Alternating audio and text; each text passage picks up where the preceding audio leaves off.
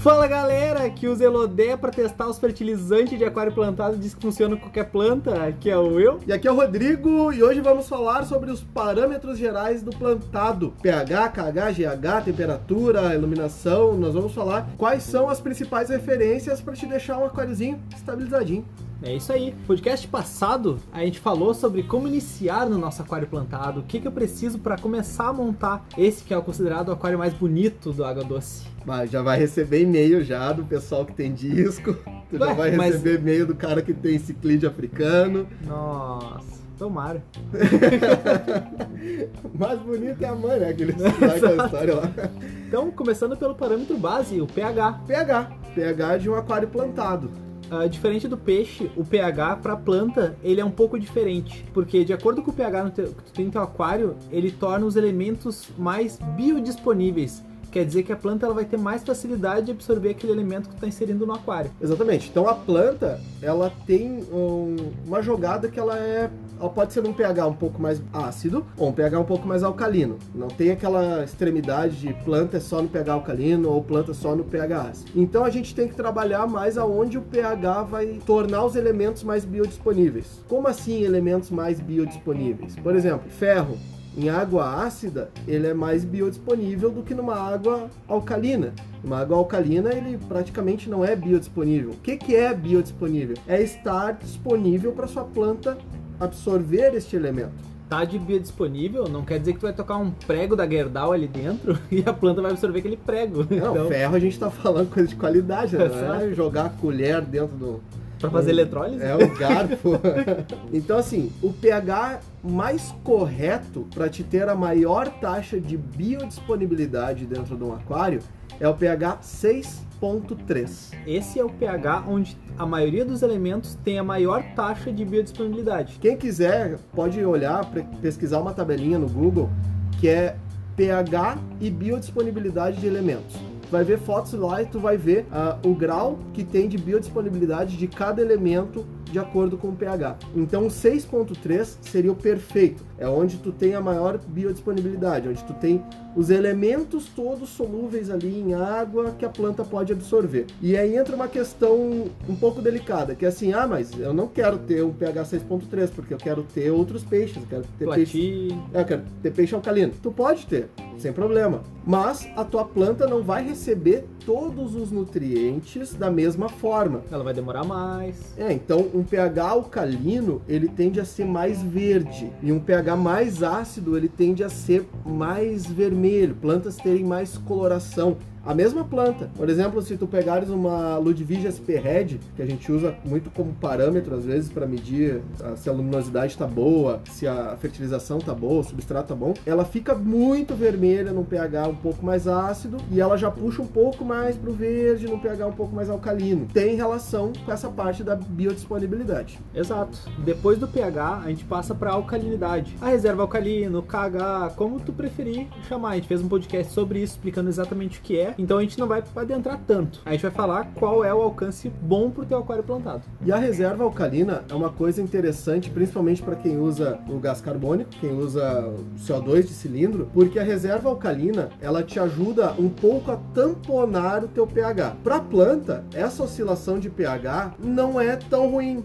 Não é algo vital. Mas se tu tem peixes dentro do teu tanque, tu não vai querer que teu pH oscile muito. Às vezes um pH chega a oscilar zero ponto seis, zero ponto oito por dia, enquanto o cilindro tá ligado e à noite ele volta. Isso é estressante demais para o metabolismo do peixe. Tem que ter esse cuidado. Então o peixe pode sofrer muito com isso. A planta, nem tanto, mas um peixe sofre. E como é que eu faço para essa não houver essa oscilação dentro do, do meu aquário? Simples. Tô aumentando um pouco o teu K H, tua reserva alcalina. Ela Ela vai impedir que o teu aquário desça tão desproporcional assim. Então ela vai tentar manter, ela vai te ajudar a manter o pH numa taxa mais próxima, não, não havendo tanta oscilação. Então, pro pessoal que faz o testezinho aí de dureza carbonatária, tu pode manter ela entre dois e doze, na medida que é feita teste. Então, se tiver entre dois e doze, ainda tá ok. Se tu quer um parâmetro muito mais correto, que realmente tu vai conseguir aproveitar para todas as plantas, o ideal seria entre seis e nove. E aí tem uma curiosidade muito grande, tá? As plantas, um K H abaixo, abaixo de seis, por exemplo, noventa e sete por cento das plantas estão ok. Com, P, com um K H até nove, noventa por cento das plantas estão ok. Com um K H mais alto, tu tem uma, uma aceleração muito maior de um crescimento de plantas que são as low demand, que aí tu tem microsorums, anúbias, musgos,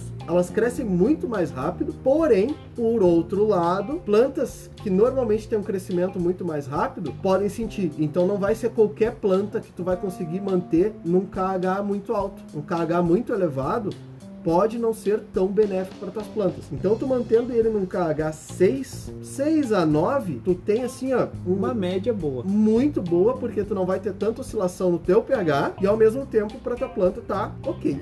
Existem produtos que ajudam a elevar a K H sem modificar o pH, o que é muito importante. Então, um que a gente recomenda muito, não é tão fácil de achar, mas é muito bom, é o Carbonate da Aquavitro. Ele é específico para aumentar a tua reserva alcalina. É perfeito porque ele não altera teu pH, isso é bom. Isso é uma dúvida que muita gente tem, mas ah, mas meu aquário aqui tá com um pH já um pouco elevado e os produtos que eu tenho no mercado, como da Cera, como da Siquem, é, enfim, outras marcas, eles vão subir o meu pH também. Ele vai subir o K H, mas vai subir o meu pH também. Então a Aquavitro tem um produto só para isso. Ela vai subir o teu K H sem mexer no pH da água. Isso é ótimo demais. Uma dica, tá, pessoal? Se tu tem um aquário plantado e tu quer modificar o teu pH, não utiliza produtos, esses produtinhos convencionais. Aí vamos falar, tipo, o alcali da Lab. Carbonato de sódio. Sódio. Sal mata a planta. Simples assim, tá? Ah, mas é uma quantidade realmente muito diluída. Sim, ela é uma quantidade muito diluída. Mas com o tempo, tu vai ver que nunca vai chegar àquela qualidade e tu pode gerar alguma coisa. E a, a estabilidade do teu pH nunca vai ser a mesma. Então, procure produtos de qualidade. Produtos que realmente ah, foram usados, testados em aquários plantados, que vão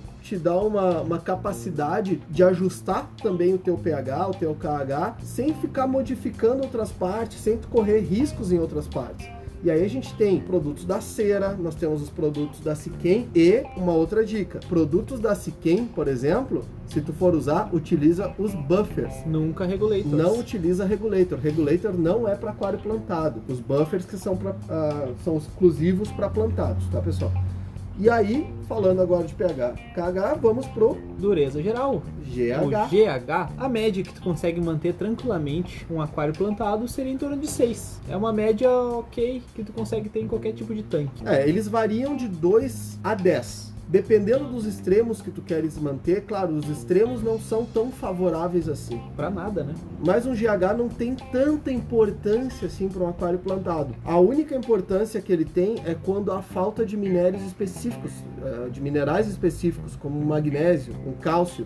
E aí a planta te dá um sintoma muito específico, que é os brotos nascerem todo, todo enrugado. A folha nasce toda deformada. Isso, se não for por excesso de luz, que a folha que ela tá, tá queimando, né? Exato. Ela é falta de minerais. E aí é o teu G H que tá extremamente baixo. Exato, então tem que ter esse cuidado nesse parâmetro também, em questão de brotos novos. Sempre observa assim, a, a planta tá brotando, dá aquela olhadinha, se ela não tá vindo ruim, então é um bom sinal. Então G H não é uma coisa assim tão vital pra planta, mas é algo que dá pra ficar de olho. Exato, e depois do G H, vamos para eles, os vilões. Nitrogenados. Os compostos nitrogenados, amônio, nitrito, nitrato. Antes de começar essa parte, parem de dizer que a planta ajuda a remover tudo isso do teu aquário. Para de tocar Zelodé e cabomba lá dentro. Planta não é filtro. Se planta fosse filtro, a Eheim não vendia canister, vendia vasinho com semente dentro pra brotar no aquário e brotar e tirar o nitrogenado do teu aquário. Exato. Ou batata doce. Ou batata doce. Então assim, ó, planta não é filtro. Então assim, ó, com essa mania chata. A planta, ela absorve uma mínima parte desses compostos nitrogenados pra ela se nutrir. Mas assim, ó, é uma coisa minúscula. Não é um parâmetro que tu vai salvar teu aquário de um pico de amônia.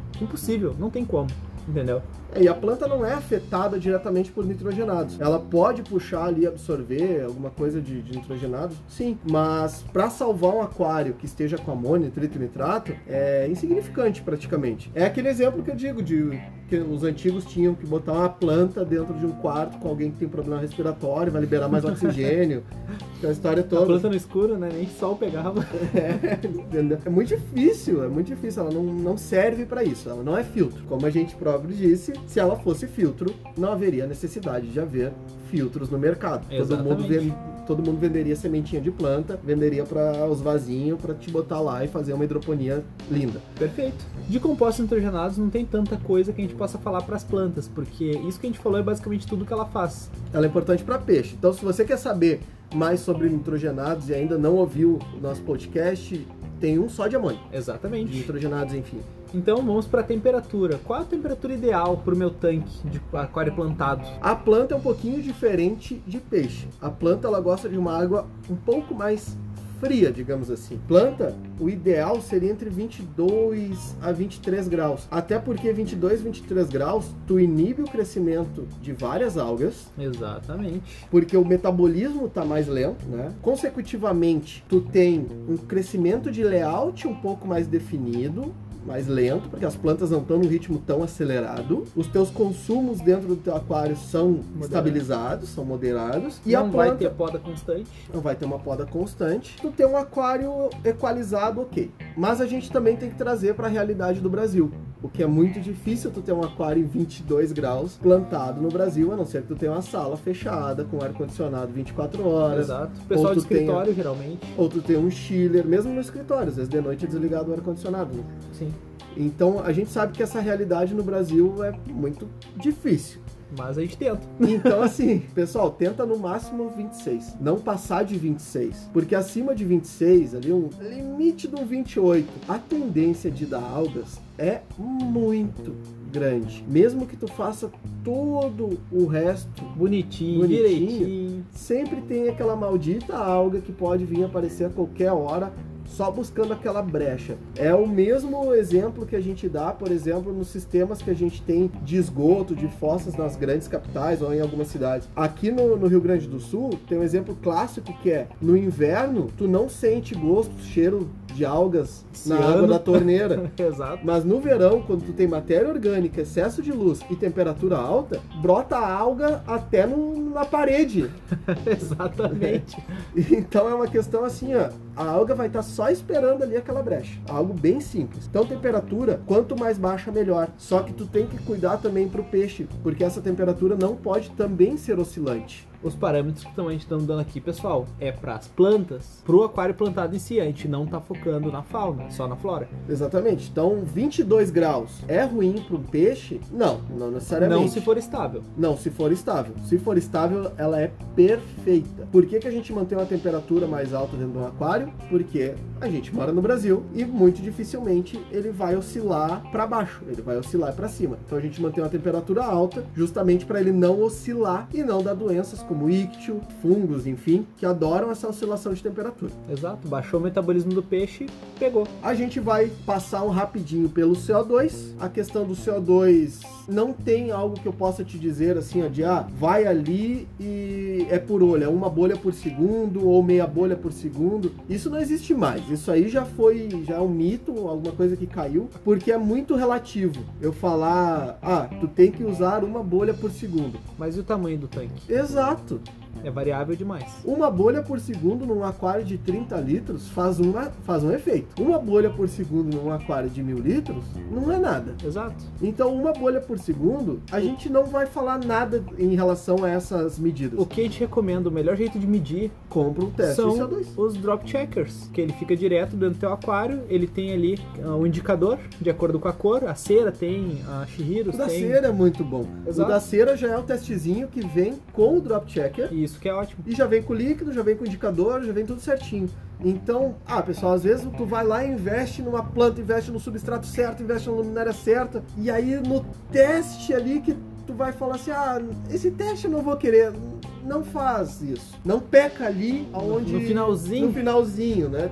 Tende a manter sempre a mesma equação em todo o aquário. Se não consegue tudo do melhor, tenta segurar um médio pro bom. É, tô analisando assim, ó. Ah, eu não tenho drop checker, mas eu tenho C O dois. Ainda não comprei meu, meu drop checker. É bem relativo, né? Pelo, claro, vai depender muito do tamanho do teu aquário. Mas uma análise boa é ver, às vezes, pelo peeling que a planta, as plantas estão fazendo. O peeling são pequenas bolhas de oxigênio que se formam ao redor das, das plantas quando elas estão fazendo fotossíntese, pessoal. Isso é um indicativo que tu tem um, um C O dois bom. Estável. Um sinal de exagero é ter os peixes na superfície buscando oxigênio porque estão morrendo asfixiados. É, isso é um grande problema. Então, um teste é a melhor coisa que tu pode fazer. Um testezinho de C O dois ali que tu mantém dentro do teu aquário. Pro e... teu bolso, pra tua fauna.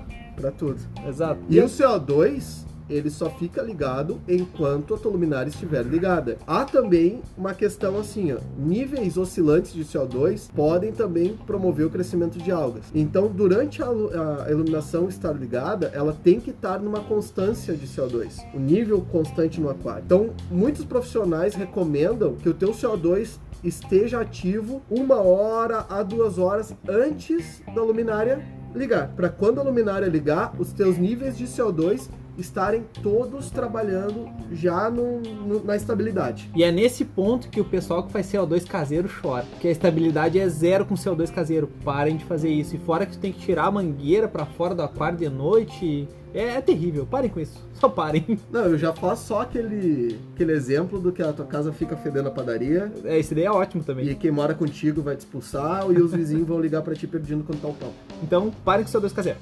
É, não Agora faz... vamos para a iluminação.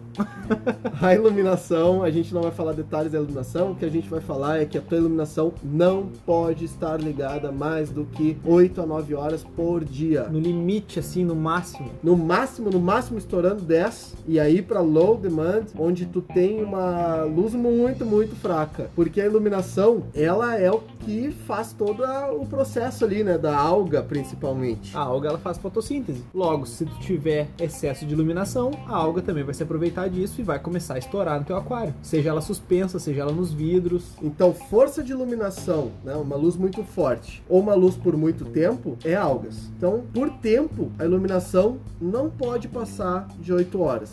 Tem gente que deixa até seis horas, é um tempo ok. O que tu tem que imaginar sempre é o que existe na natureza vai existir dentro do teu aquário. Analisando a posição do sol em relação ao rio, aonde as plantas vão receber luz, tu vai analisar que aonde elas pegam luz direta, luz solar direta, é de no máximo seis a oito horas por dia. Exato, onde está passando o sol por cima. É, não, não tem onde mudar isso. Exato. Né? E para finalizar, algo que muita gente ainda não conhece, Muita mas deveria. gente mas deveria. Muita gente não simplesmente nunca ouviu falar. Tem aquário plantado e nunca ouviu falar dessas T D S. Os Total Dissolved Solids. Uau! Meu Deus, é bonito, traduz, né, pra nós agora? Os sólidos dissolvidos totais. Ah, tá chegando essa a ver, né? Essa aí puxou o Google, né? Tava na hora, né? Então, isso vai medir a quantidade de sólidos dissolvidos em P P M, ou partículas por milhão. O que que isso quer dizer exatamente? Tudo que está solúvel dentro da tua água. Se tu tem um T D S muito alto, tu tem muita coisa dissolvida ali. Tu tem muitas partículas ali dentro. Matéria orgânica, principalmente. Matéria orgânica, enfim, poeira, de tudo. Muita coisa de tudo que está diluído ali dentro. E isso não é um bom sinal, porque se tu tem muita quantidade disso, significa que tu pode ter muita quantidade de algas. Exato. As algas se alimentam disso. E isso é algo que também pode não ser aproveitado pelas plantas, porque se tu tem um T D S muito alto, não necessariamente tudo que tá ali é o que a planta precisa. Exato. É excessos, né? Excessos. E mais que, com certeza, a alga usa. Ah, com certeza. Qual que é o T D S? Você tem acesso a um T D S? Usa. Se você não tem acesso a um T D S, tá trinta reais no Mercado Livre, um lugar Consegue, assim, fácil. Uma canetinha simples, tá? Qual que é o T D S que eu tenho que deixar? cento e vinte e cinco, no máximo cento e trinta. Como que eu faço isso? O ideal seria você utilizar água de reversa osmose ou água deionizada. Muita gente simplesmente não vai ter acesso a água de reversa osmose ou água deionizada. Algumas lojas e laboratórios vendem. Vendem, tem lojas que vendem por preço, se tu tem um aquário pequeno, um preço até bem razoável, né? Exato. às vezes cinquenta centavos por litro. É, não é algo que é muito caro, não. Ou, como tu próprio disse, tem laboratórios que vendem. Às vezes tu conhece alguém que trabalha num laboratório porque eles usam essa água pra tudo. Água deionizada, água de, de reversa osmose, eles usam pra tudo. Então, às vezes, algum amigo, alguém que conhece, consegue pra ti. Então, essa questão, se tu puder usar, usa. Porque ela é uma água zerada no T D S. Só repõe minerais. E aí tu só repõe os minerais, que são os essenciais, e tu coloca. Nunca ultrapassando cento e vinte e cinco, cento e trinta. Se teu aquário estiver acima disso, a tua quantidade de algas é um absurdo. A proporção que pode vir a dar de algas é muito grande. A chance que tu tem de ter algas é muito grande. E aí tu vai ter que começar a remediar com outras soluções, tu vai ter que remediar com outras equações ali, tudo porque o, o, o T D S tá fora. Porque tem um T D S muito alto. E é um parâmetro que realmente, às vezes o pessoal não liga pra isso, não sabe sobre isso. Não, eu acredito que noventa por cento das pessoas simplesmente não sabem ainda o que é T D S. E isso é muito antigo. O pessoal do marinho conhece isso, é o pessoal milênios. do marinho conhece. Mas o do plantado simplesmente porque é algo que o plantado ainda tá em expansão. Em constante, né? Em constante expansão, em constante conhecimento. Então o T D S ainda não tinha visto ainda qual a importância de um T D S para um aquário plantado. E sim, tem muita importância, que é contra as algas, principalmente. Tá, agora a gente falou sobre todos esses parâmetros, mas como é que tu vai medir isso? O que é essencial realmente? E aí entra uma questão assim, ó, um pouco controversa. Tem muitos profissionais, até por exemplo o pessoal do, do Green Aqua. Eles são contra testes. Eles são, não é que eles sejam contra testes. Não, o Balas é, fala que eles são contra testes. O, o Balas, o Balas, que é o principal, fala que é contra teste, mas eu aposto que o pessoal que realmente faz as manutenções, que não é o Balas, ele faz também.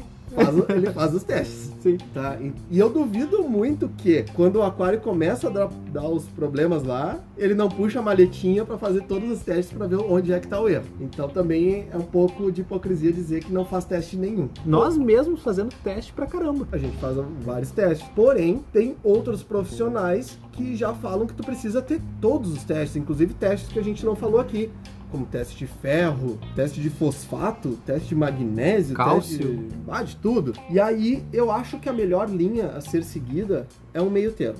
É mais simples, na verdade. Se você não tem experiência em plantado, a, a melhor linha a seguir é o meio termo, né? Teste de pH é vital para qualquer aquário. Então, teste de pH tu vai ter que ter. Exato. Isso é indiscutível. Tá? O de K H é um teste ok, é bom tu ter. É um teste bom tu ter, principalmente se quando tu ligar o C O dois, tu tiver muita oscilação de pH. Isso é importante saber. Aí compra um teste de K H, que ele vai te dar exatamente o que, que tu tem de alcalinidade ali dentro e como corrigir. Exato. Então, depois, nessa circunstância, né? Sim. O próximo não é um teste, mas ele é um leitor, que é um termômetro. Um termômetro. Confie nos digitais. Esse é um ponto importante. Os da Soma têm uma qualidade ótima. Tem vários digitais hoje no, no mercado. Eu dei um exemplo. O é da um Soma, exemplo, no né? caso. Enfim, ele vão te dar, vai te dar com precisão. Inclusive, tem muita gente que usa para medir febre agora em época de... Nossa! De coronga aí. Né? Abraço, Bré. É. Então, ele te dá uma precisão muito boa, porque aqueles que é com mercúrio ainda, tu tem um... uma variação alta. Uma variação alta, às vezes o, o termômetro não bate, certo? E não confia só no termostato. Por mais bom que seja o teu termostato, por mesmo melhor, um mesmo um Eheim. Nossa! Porque dependendo do, do termostato, às vezes numa ponta ele tá medindo uma temperatura e vai depender do fluxo de água que teu aquário tem. Também, e na outra ponta ele tá outra temperatura. Exato. Então, confia no termômetro. Esse é, é o ponto. Agora o C O dois. C O dois, se tu tem cilindro, tem que ter o drop checker. É, é muito importante. É importantíssimo tu ter esse teste de C O dois. E o T D S. A gente vai indicar todo mundo a ter T D S. Acho é, que o T D S é, é o principal. O T D S, nem o pessoal do Green Aqua lá que a gente falou aqui do Balas, isso aí eles medem T D S. É, eles usam água direto de reversa osmose, né? É, então... então o T D S ele tá sempre ali. Sim, o T D S que é o que ele, é o que ele que diz que nunca abandona, né? Exato. Tem só o T D S. Então o T D S a gente realmente vai recomendar você ter T D S. Então pH, K H, se teu pH tiver oscilando muito, tem um testezinho de K H pra ver quanto é que tá. G H não é uma coisa vital, assim, que há necessidade de tu ter. Se tu vê algum sintoma nas plantas, compra um G H só por descargo ali, faz a, a medição e vê se realmente é isso que tá fora. Temperatura, tem o termômetro. Se tu tem o cilindro de C O dois, tem o drop checker, teste de C O dois, um T D S. Exatamente. É isso aí que a gente vai recomendar pra vocês. Esses seriam, então, os parâmetros gerais. Exato. Um basicão pra tudo. Um basicão onde tu vai ter um sucesso. Com certeza. Sucesso. E é algo que o pessoal simplesmente não fala muitas vezes, né? Nem querem, esses, né? Esses parâmetros e tudo mais, o pessoal tá cobrando aí pra falar. É uma parte difícil, pessoal. Não, não se preocupem que se você não entendeu de primeira, escuta de novo o podcast. Não entendeu alguma coisa, provavelmente já tem um outro podcast lá atrás que falou sobre essa coisa que tu não entendeu. Então dá e uma olhadinha. Se não entendeu ainda, manda pra gente. Manda e-mail, aí tipo... Bom, uma coisa importante agora, a gente vai receber alguns e-mails e na próxima semana a gente vai estar fazendo uma leitura. E tem um pessoal que já mandou, que alguns desabafos até, que foi muito interessante. Esse eu acho que eu vou até postar na página, que ficou bem legal. E uh, algumas dúvidas também. E, pessoal, se vocês tiverem sugestões, a gente tá com uma lista assim, ó, gigante para novos podcasts. Mas toda sugestão que vocês quiserem mandar para nós, mandem alguma coisa que vocês queiram ouvir no podcast. Mandem pra gente. Às vezes a gente encaixa conteúdo aqui que nem tava na programação, como foi o caso do Tronco, que nós vimos essa, essa necessidade de fazer por várias dúvidas e casos que apareceram. Abraço, e não, Alan. E não foi somente um. Então, pessoal que tiver sugestão, manda pra gente. A Exatamente. Gente vai ter um grande prazer em poder ajudá-los, ajudar, passar o que a gente conhece e somar com o que vocês conhecem pra chegar numa conclusão boa pro seu aquário. Perfeito. E, pessoal, eu vou ficando por aqui. Um abração, fui. Então, qualquer dúvida, sugestão, elogio, crítica, por favor, manda um e-mail lá para aquarismo bizarro arroba gmail ponto com. Uma coisa importante, você que está nos ouvindo, a gente não responde os e-mails diretamente, mas a gente vai ler ele, com certeza, tá? Nem que a gente demore uma semaninha ou duas, que é o tempo que a gente leva para ler todos os e-mails e fazer o podcast. Mas a gente tá sim, tá vendo. E tá lendo e tá, e tá gostando dessa interação que vocês estão tendo com a gente. E pode mandar pelo Instagram, mandar pelo direct no Instagram lá, a gente vai responder. Aquarismo Bizarro no Instagram. É isso aí, pessoal. Quero agradecer de novo e muito obrigado. E falou!